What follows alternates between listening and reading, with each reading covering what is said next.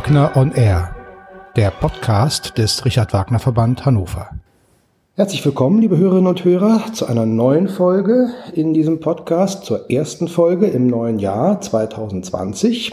Heute aus der Villa Seligmann und ich freue mich sehr, dass der Direktor Elia Sakakuschew von Bismarck sich die Zeit genommen hat äh, für dieses Gespräch. Äh, ja, ich danke Ihnen schon jetzt. Freue mich sehr, dass äh, wir uns heute hier treffen können. Ich freue mich auch äh, über die Begegnung. Vielen Dank für die Zeit.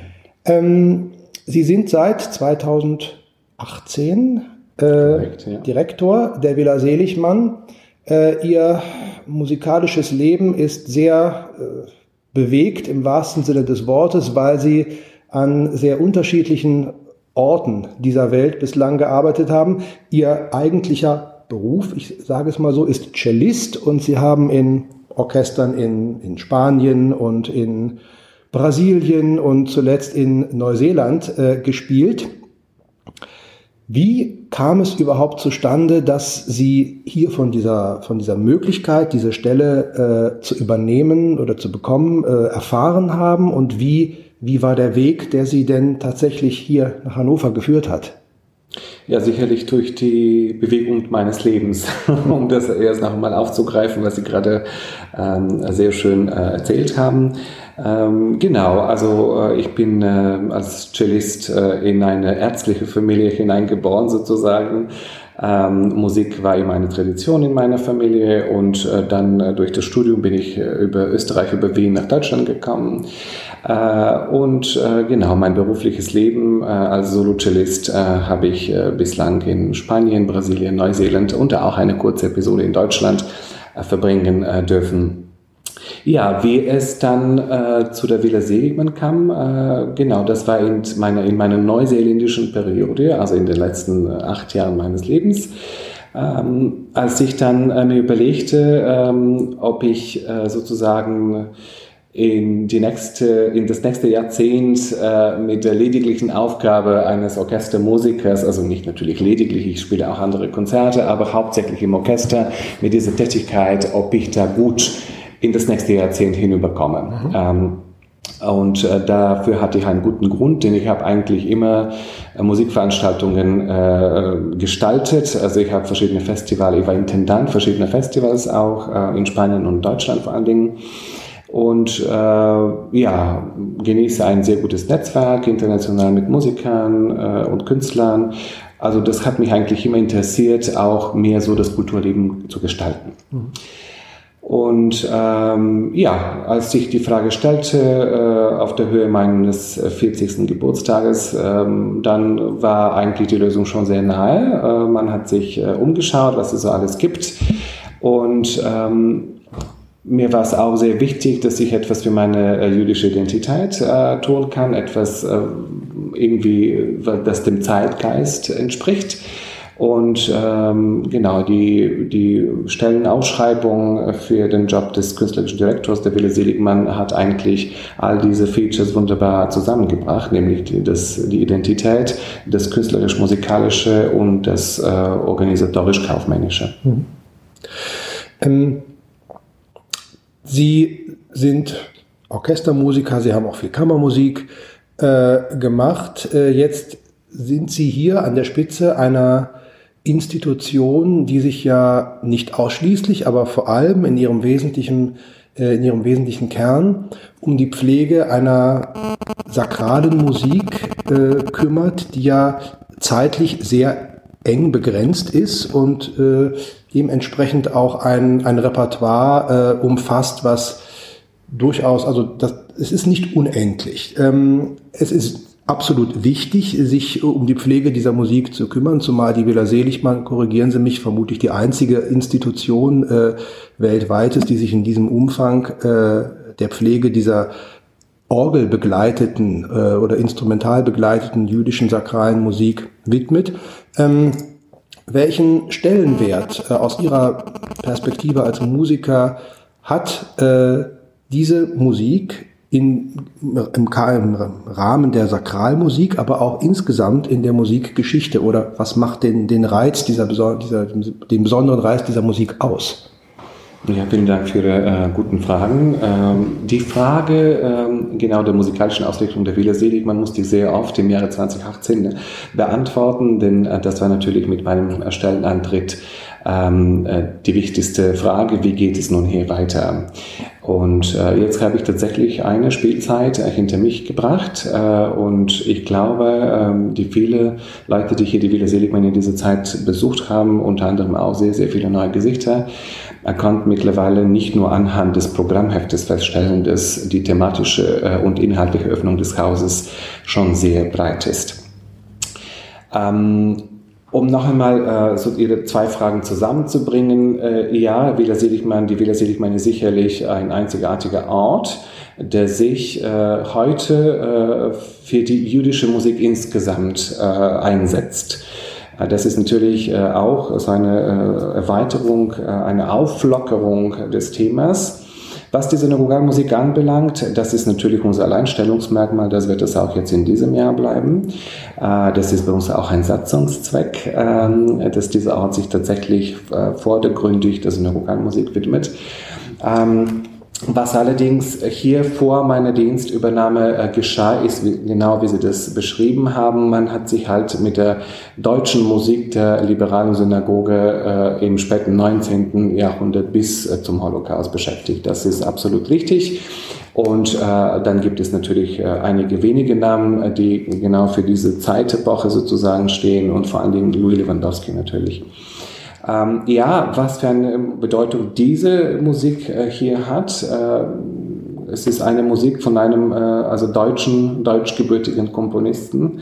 Also auch der Charakter der Musik äh, ist sehr im Zeitgeist äh, also der Komponisten seiner Zeit. Also man kann sehr viel äh, Mendelssohn, sehr viel Schubert drin hören. Man kann auch ein bisschen Verdi vielleicht hören, denn es ist alles der Vokalmusik.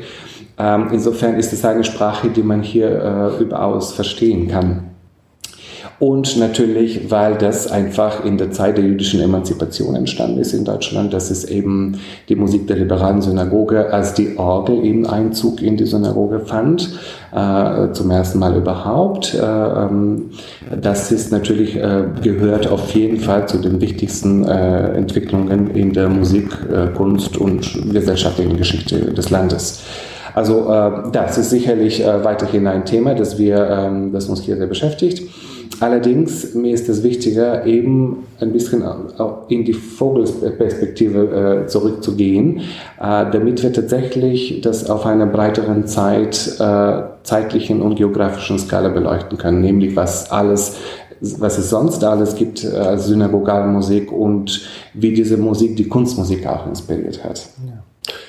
Zumal es ja genug Beispiele gibt, die zeigen, dass ähm, der besondere Wert einer, einer, einer, bestimmten Epoche, eines bestimmten Stils äh, gerade dann äh, sehr gut zum Tragen kommt, wenn man es mit Dingen in Kontrast bringt, die in eine ganz andere Richtung äh, gehen, um einfach dadurch den, den Blick nochmal ganz anders schärfen zu können. Das sehe ich auch so, ja.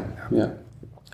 Ähm, ein Haus der jüdischen Musik allgemein. Das bedeutet natürlich oder bedeutet sicherlich auch, äh, dass äh, sie ja jüdische Komponisten in den Blick nehmen können und auch weiterhin äh, tun werden, ähm, die im Rahmen oder nicht im Rahmen, im, in der Zeit des Dritten Reiches äh, in Vergessenheit geraten sind, weil sie, weil ihre Musik nicht mehr aufgeführt werden durfte und die es bis heute nicht so wirklich geschafft haben, aus dieser Versenkung wieder äh, hervorzukommen. Ähm, sie haben vor einigen Wochen hier ein Konzert veranstaltet zum äh, Jubiläum von, äh, von Weinberg, äh, dem polnischen Komponisten. Ähm, ja. Was äh, sind Ihre Pläne in diese Richtung? Einfach äh, Ihr Haus, Ihren besonderen Ort hier auch äh, noch weiter und noch mehr dafür zu nutzen, äh, Komponisten wieder ins Bewusstsein äh, zu stellen, die das lange Zeit nicht waren? Äh, bestimmt, das ist ähm, eine der thematischen Linien, die mein Programm letztes Jahr und dieses Jahr auch durchziehen werden. Also das sind, was Sie jetzt meinten, sind die verbotenen, verfemten Komponisten äh, natürlich äh, aus der NS-Zeit. Ähm, diese Komponisten sind, die meisten davon sind aber schon längst natürlich entdeckt und werden sehr viel aufgeführt. In Deutschland ist natürlich äh, in einer besonderen Lage immer äh, durch das unglaublich reichhaltige und vielseitige musikalische Leben hierzulande auch äh, tatsächlich ein führendes Land, ein Pionier sozusagen in diese, äh, auch in diese Musikrichtung zu sein. Also äh, was wir hier machen, ist tatsächlich ähm, diese Komponisten unter anderem auch aufzuführen, ähm, weniger aus dem Motiv heraus, damit diese Musik nicht vergessen wird, denn äh, wenn man sich so im kulturellen musikalischen Betrieb weltweit auskennt, tut sich wirklich sehr, sehr viel zum Glück in diese Richtung, sondern eher ähm, sozusagen äh, die geschichtlichen ähm, den, den geschichtlichen Hintergrund mit der Aktualität zu bringen. Zum Beispiel, wenn wir ein Programm mit einem verfemten Komponisten machen. Wir hatten mhm. im November ein monografisches Konzert äh, zu Viktor Ullmann. Ist eher, damit wir uns die Fragen stellen, wie ist das denn heute? Was hat sich denn heute verbessert? Ähm, kann das sein, wie lebt man denn mit einer unterdrückten Identität hier heute?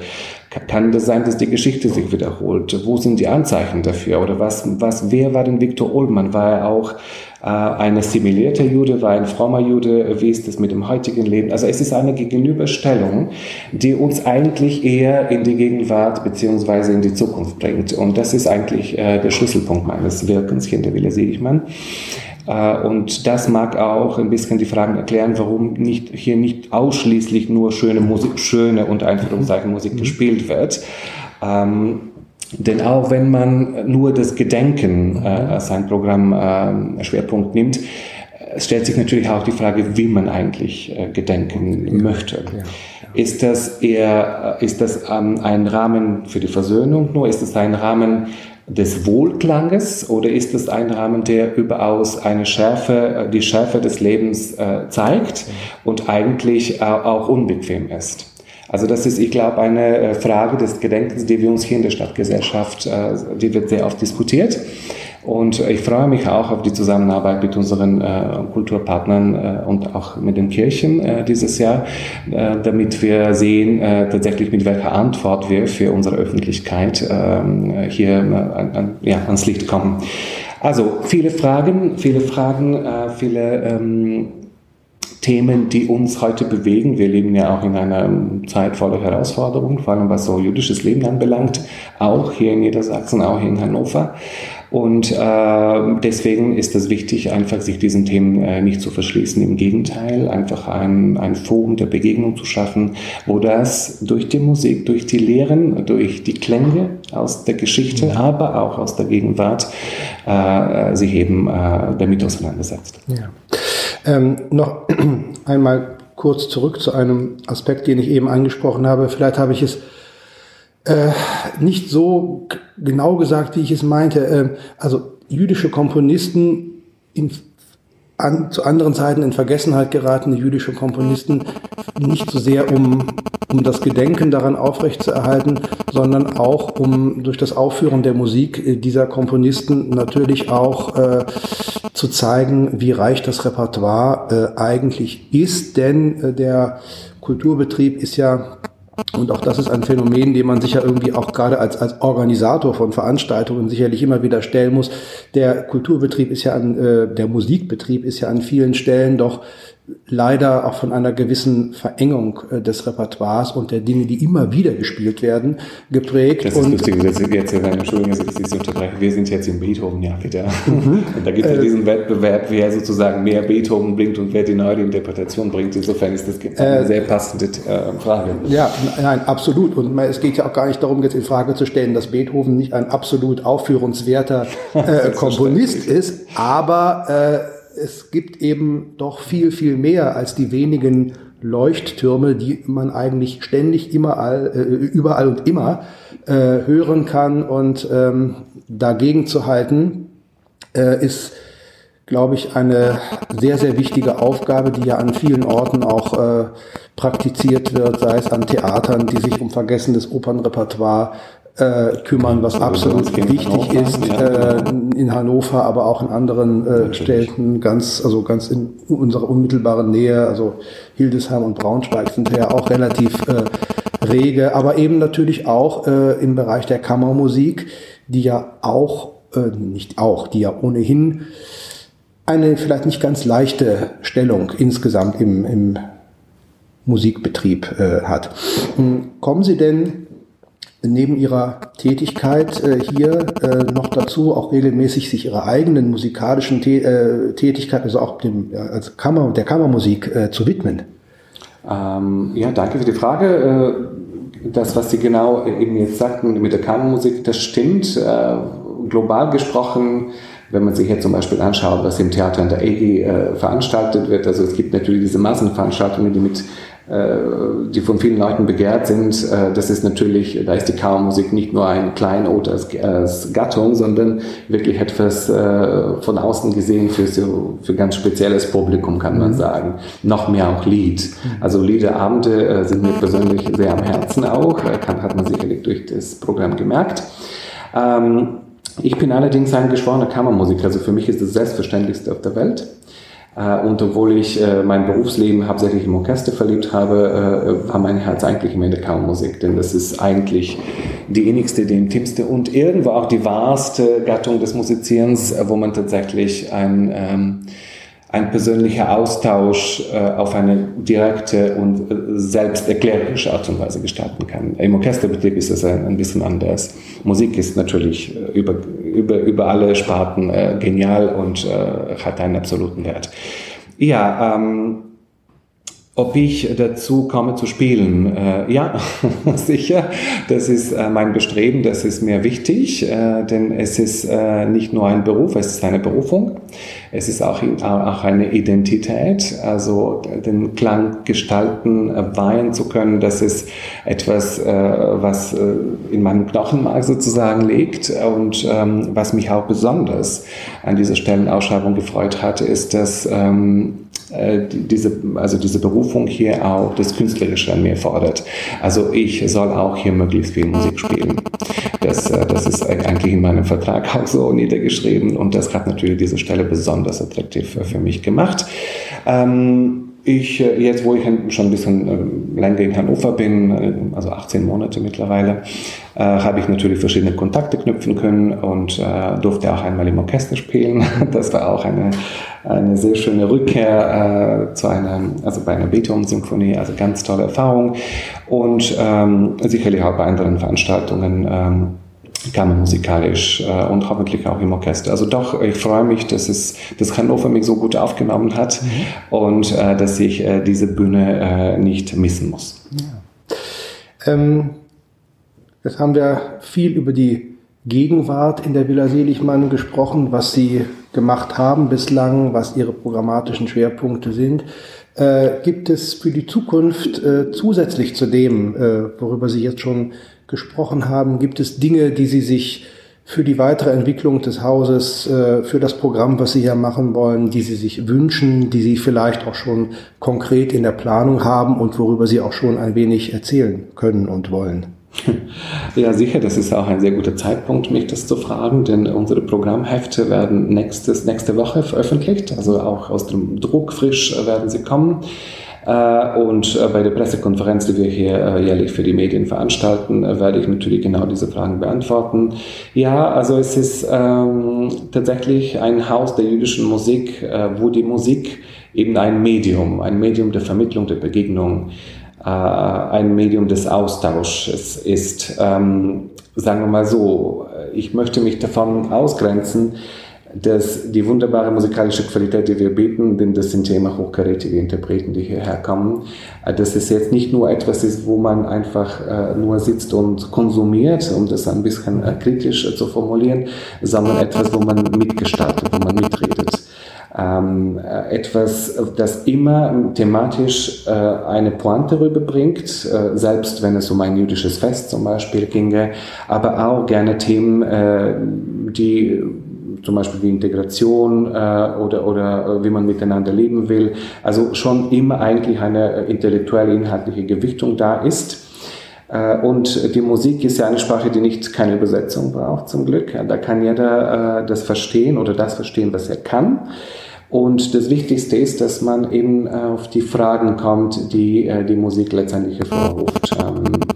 Wir werden weiter mit den Salongesprächen machen. Das ist eine wunderbare ähm, Initiative gewesen, wo man nach dem Konzert ähm, Also meistens ich interviewe die Künstler und dann können die Leute dem Publikum auch ihre Fragen stellen. Es sind keine ähm, Smalltalks, es geht wirklich um ernste Sachen. Es geht um ähm, interkulturelle Identität in den meisten Fällen, es geht um die Komponisten, aber es werden auch die Fragen äh, der Aktualität gestellt. Wie ist es denn heute zum Beispiel äh, jüdisch zu sein in Deutschland oder in Berlin äh, und äh, was sind so die Herausforderungen, was stellt man sich vor, wie reagiert man auf die Nachrichten des Tages. Also wirklich so ein bisschen kulturhausmäßig. Das ist, was wir verstärkt machen werden. Und ganz wichtig ist natürlich die Arbeit mit der nächsten Generation. Also dieses Jahr ähm, haben wir bereits bestehende Beziehungen äh, und neue Beziehungen zu einer Schaft Partnerschaften ausgebaut damit möglichst viele junge Menschen, Schüler, also von vier, fünf Klässler bis wirklich äh, in, in, die Oberstufe an die Wähler kommen, äh, sich in, dieses, in diesem Haus wiedersehen, wiederfinden und natürlich in Begegnung mit den Themen, mit der Musik kommen, äh, die wir hier gerne für sie auch extra gestalten.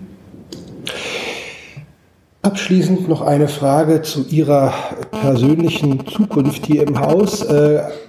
Wie, oder nein, nicht wie, ähm, gibt es eine, eine zeitliche Begrenzung äh, ihres, ihres Vertrages? Also wie, wie, was, womit können, Sie meinen der wie, wie kann das Publikum rechnen sozusagen? Nein, also äh, äh, gehen Sie davon aus, dass diese Station hier eine längere Station in Ihrem Leben sein wird? Können Sie das überhaupt schon äh, absehen? Ich äh, stelle die Frage nur deswegen, weil ich vorhin, als ich mich ein bisschen eingestimmt habe auf unser Treffen, in einem Artikel, ich glaube in der Hannoverschen Allgemeinen gesehen habe, dass sie ja erstmal nur einen Vertrag für ein Jahr bekommen haben. Es gab ja mehrere Artikel äh, in der Presse zum Glück. Äh, das hat mich immer so bestätigt, weil äh, die Villa Seligman tatsächlich ein interessanter Ort zu sein scheint. Das freut mich immer, wenn Berichte in der Presse erscheinen. Den Artikel, auf den Sie gestoßen sind, ist wahrscheinlich ein bisschen veraltet, denn ähm, es gab einen neuerer Artikel, wo es auf jeden Fall angekündigt war, dass ähm, eben mein Vertrag nun entfristet ist mhm. und dass ich eigentlich hier mit, einem, mit einer festen Anstellung äh, also mittlerweile rechnen kann. Um jetzt ein bisschen auf die persönliche Frage zu kommen, wie ich das mir vorstelle, ähm, wie, wie lang, langfristig oder kurzfristig eine Beschäftigung sein kann. Also äh, mit dieser Frage bin ich eigentlich äh, nie richtig vertraut gewesen. Ähm, so in meiner Kultur, wo ich aufgewachsen bin, äh, wurde sie eigentlich nie gestellt. Wahrscheinlich, weil die Gesellschaft so, sowieso so solide war. Aber wie Sie das am Anfang unseres Gesprächs sehr ähm, äh, passend erwähnt hatten, äh, viele Stationen im Leben, viel, viel Wanderung, viel Wandel, äh, das ist auf jeden Fall, was mich ausmacht, auch persönlich und auch künstlerisch. Und das ist, was mich auch frisch hält. Das ist, was letztendlich mir erlaubt, äh, das zu bieten, das zu bringen, was ich tue. Ähm, es ist müßig, sich die Frage zu stellen, denn äh, darüber weiß ja nur Gott wo wir morgen sind, ob wir morgen die Kräfte haben, die wir heute haben, das alles auszuüben. Man kann sich Sachen wünschen und ich würde mir sicherlich sehr wünschen, dass ich hier den Rahmen habe, also langfristig tatsächlich etwas aufzubauen, äh, damit die nächste Generation oder mein Nachfolger irgendwann äh, äh, wirklich eine, eine breite Basis hat, also eine, eine große Wiese voller Früchte hat, um die Sache einfach weiterzuführen. Denn es muss immer weitergehen. Niemand ist unersetzlich und niemand hat die ultimative Antwort. Sie als natürlich jemand, der sich mit Richard Wagner beschäftigt, können Sie natürlich sehr gut ähm, nachvollziehen, was unglaublich, wie unglaublich Richard Wagner, wie wichtig er war. Aber letztendlich hat er auch vielleicht mehr Fragen als Antworten hinterlassen. Und äh, das ist immer schön zu sehen, dass man irgendwo nur auf einer Zeitskala seine Wirkung hat. Und was ich mir persönlich wünsche, um das noch einmal zu formulieren, ist tatsächlich, dass ich den Rahmen, äh, ähm, die Freiheit bekomme, äh, eben dieses unglaubliche Potenzial des Hauses zu entfesseln äh, und äh, genau hoffentlich etwas Adäquates also für die heutige Zeit und für die Zukunft äh, irgendwann mal zu hinterlassen. Ja.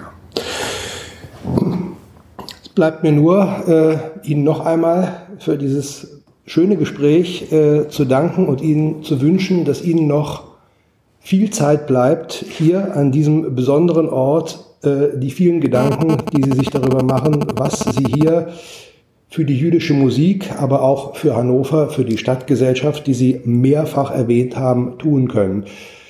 Wir sind alle gespannt auf das, was uns als aufmerksames Publikum in der Villa Seligmann weiter erwarten wird. Herzlichen Dank für dieses Gespräch. Vielen Dank für Ihre Wünsche und ich bedanke mich auch für diese wunderbare Begegnung.